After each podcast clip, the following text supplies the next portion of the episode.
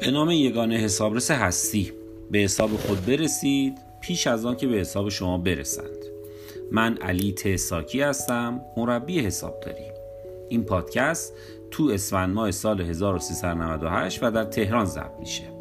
ساکی کوچ یه پادکست ادارجاتی با تمرکز بر مسائل مالی و حسابداریه.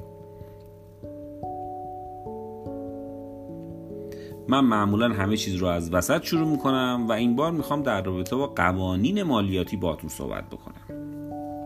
طبق ماده پنجایی که قانون اساسی مالیات وضع نمیشه مگر به موجب قانون. حالا سوالی که پیش میاد و من می‌خوام در اون رابطه صحبت کنم اینه که منظور از قانون چه قانونیه؟ منظور از قانون هر قانونیه که در اون در رابطه با مالیات حرفی زده شده باشه که من می‌خوام اهم این قوانین رو بهتون بگم. خب اولین و مهمترین قانونی که وجود داره مجموعه قوانین مالیات های مستقیمه که تو سال 1394 آخرین اصلاحیش خورد. این قانون 282 تا ماده داره. قانون بعدی قانون مالیات بر ارزش افزوده است که تو سال 87 تصویب شد و 53 تا ماده داره. اخیرا یعنی یکی دو سال چند سال مجلس در حال تصویب اصلاحی این قانون هستش. قانون سوم قانون برنامه پنج ساله ششم توسعه است. حالا اول بده به شما بگم برنامه های توسعه چی هستن. از سال 68 یعنی بعد از پایان جنگ ایران و عراق حکومت تصمیم گرفت برای توسعه اقتصادی و فرهنگی و اجتماعی ایران یه سری برنامه ها ترتیب بده. این برنامه یه برنامه میان مدت پنج ساله بودن. که پنج سال پنج سال توسط دولت ها تنظیم می شدن و در کنار برنامه های بودجه یه نگاهی هم به اینا می شد یعنی اگه برنامه های بودجه یه برنامه یک ساله بود اینا اومدن یه برنامه های پنج ساله گذاشتن و یک چشم اندازی مثلا برای سال 1400 در نظر گرفتن. الان ما تو برنامه ششم توسعه هستیم که تا سال 1400 در حقیقت این تموم میشه برنامه ششم و بعد از 1400 میریم تو برنامه هفتم توسعه. برای اینکه این برنامه جلو برن طبیعتا ما نیاز داشتیم به یه سری از قوانین که اون قوانین توی قوانین جاری ما نبود و نمی‌شد مثلا بریم هی برای برنامه های توسعه که داریم بیایم قانون رو عوض کنیم. برای همین هم شروع کردن یه قانونایی نوشتن به نام قانون های برنامه.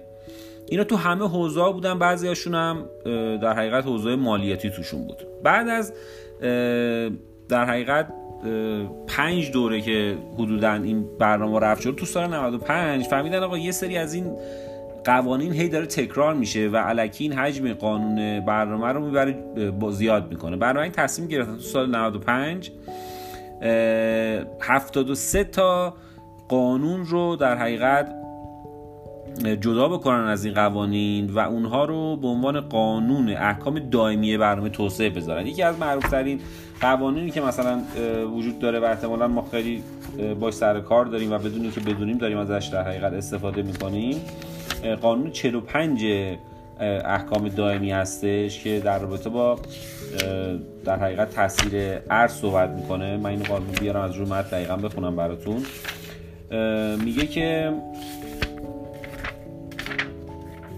سود تفاوت نرخ تاثیر ارز حاصل از صادرات از هر گونه مالیات معاف است. خب این یه چیزی که بعدا خب خیلی بهش اشاره شده تو قوانین مالیاتی هم ما داریمش این از ماده معروف قانون احکام برنامه هستش. احکام دائمی برنامه توسعه هستش.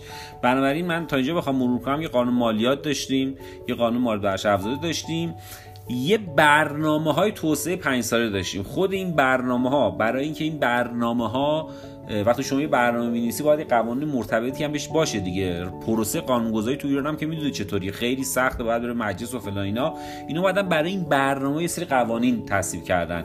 این قانون برنامه برعکس قوانین جاری مختص همون ساله. مثلا وقتی میگن قانون برنامه ششم فقط تو اون سالی که این برنامه ششم تو اون پنج سالی که این برنامه ششم در جریانه استفاده میشه. این قوانین اومدن گذاشتن. بعد از چهار پنج تا برنامه قانون برنامه دیدن آقا یه سری از این قوانین داره تکرار میشه. برای همین اومدن قانون احکام دائمی رو مصوب کردن. یعنی یه قوانینی که هی داره تکرار میشه جدا کردن و اومدن گذاشتن داخل این قانون. خب این شد. در حقیقت سه تا حالا یا به تعبیری چهار تا قانون اولمون. قانون بعدی قانون بودجه است. خب خودتون می‌دونید که هر سال دولت موظف برنامه بودجه خودش رو به مجلس بده و تصویب بکنه. برای اینم در حقیقت یه ماده واحده باید بده و یه قانون بودجه تصویب میشه. یعنی بودجه میشه قانون دیگه اونو باید اجراش بکنه.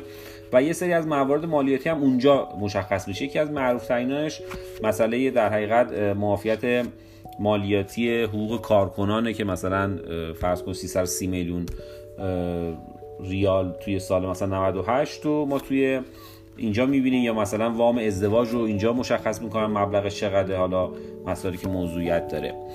و ارزم به خدمتتون که قانون آخرم قانون یه قانونی است که تو سال 94 این تصویب شد به نام قانون رفع موانع تولید رقابت پذیر و ارتقای نظام مالی کشور. این قانون رو دولت های روحانی تصویب کرد به خاطر اینکه اسمش رو خودشه برای اینکه تولید رو یه تکونی بده. تو اینم یه سری موارد در حقیقت مالیاتی اومده و ما بعضا می‌بینیم که شرکت ها توی قوانینشون مراجعه می‌کنن به کاراشون. مخصوصا تولیدی ها خیلی قوانین مرتبط توشون داره.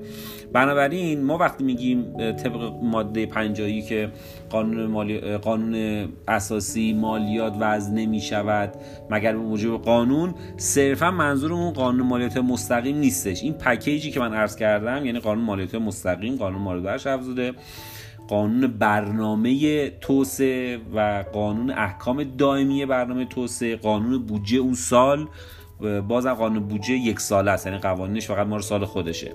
و قانون رفع موانع تولید رقابت پذیر و ارتقای نظام مالی کشور. این عمده قوانینی هستن که توشون مالیات. حالا ممکنه چیزای دیگه باشه ولی حالا من الان یا اطلاع ندارم یا حضور ذهن ندارم. پیشنهادم می‌کنم شما حتما اگه مالیچی هستید یا به این بحث علاقه دارید حتما اینا رو هم فایل پی دی افش تو اینترنت هستش. این قوانینی که من برشمردم هم مثلا کتابش به صورت کتاب وجود داره. بعدا توی پادکست دیگه ای لازم مختصا به صورت مختص در تو اصلا اینکه چطوری یه کتاب چرا اصلا ما کتاب مالیات داریم و این کتاب های مالیاتی که تو بازار هستن و قوانینی که هستن چیان و چه موقع ما مجبور میشیم بریم از اینا تهیه کنیم و حالا صرفا به اون چیزی که تو اینترنت هستش نمی‌تونیم اتکا کنیم یه توضیح مفصلی خواهم داد. ممنونم ازتون. شب و روزتون به خیر باشه و خدا نگهدار.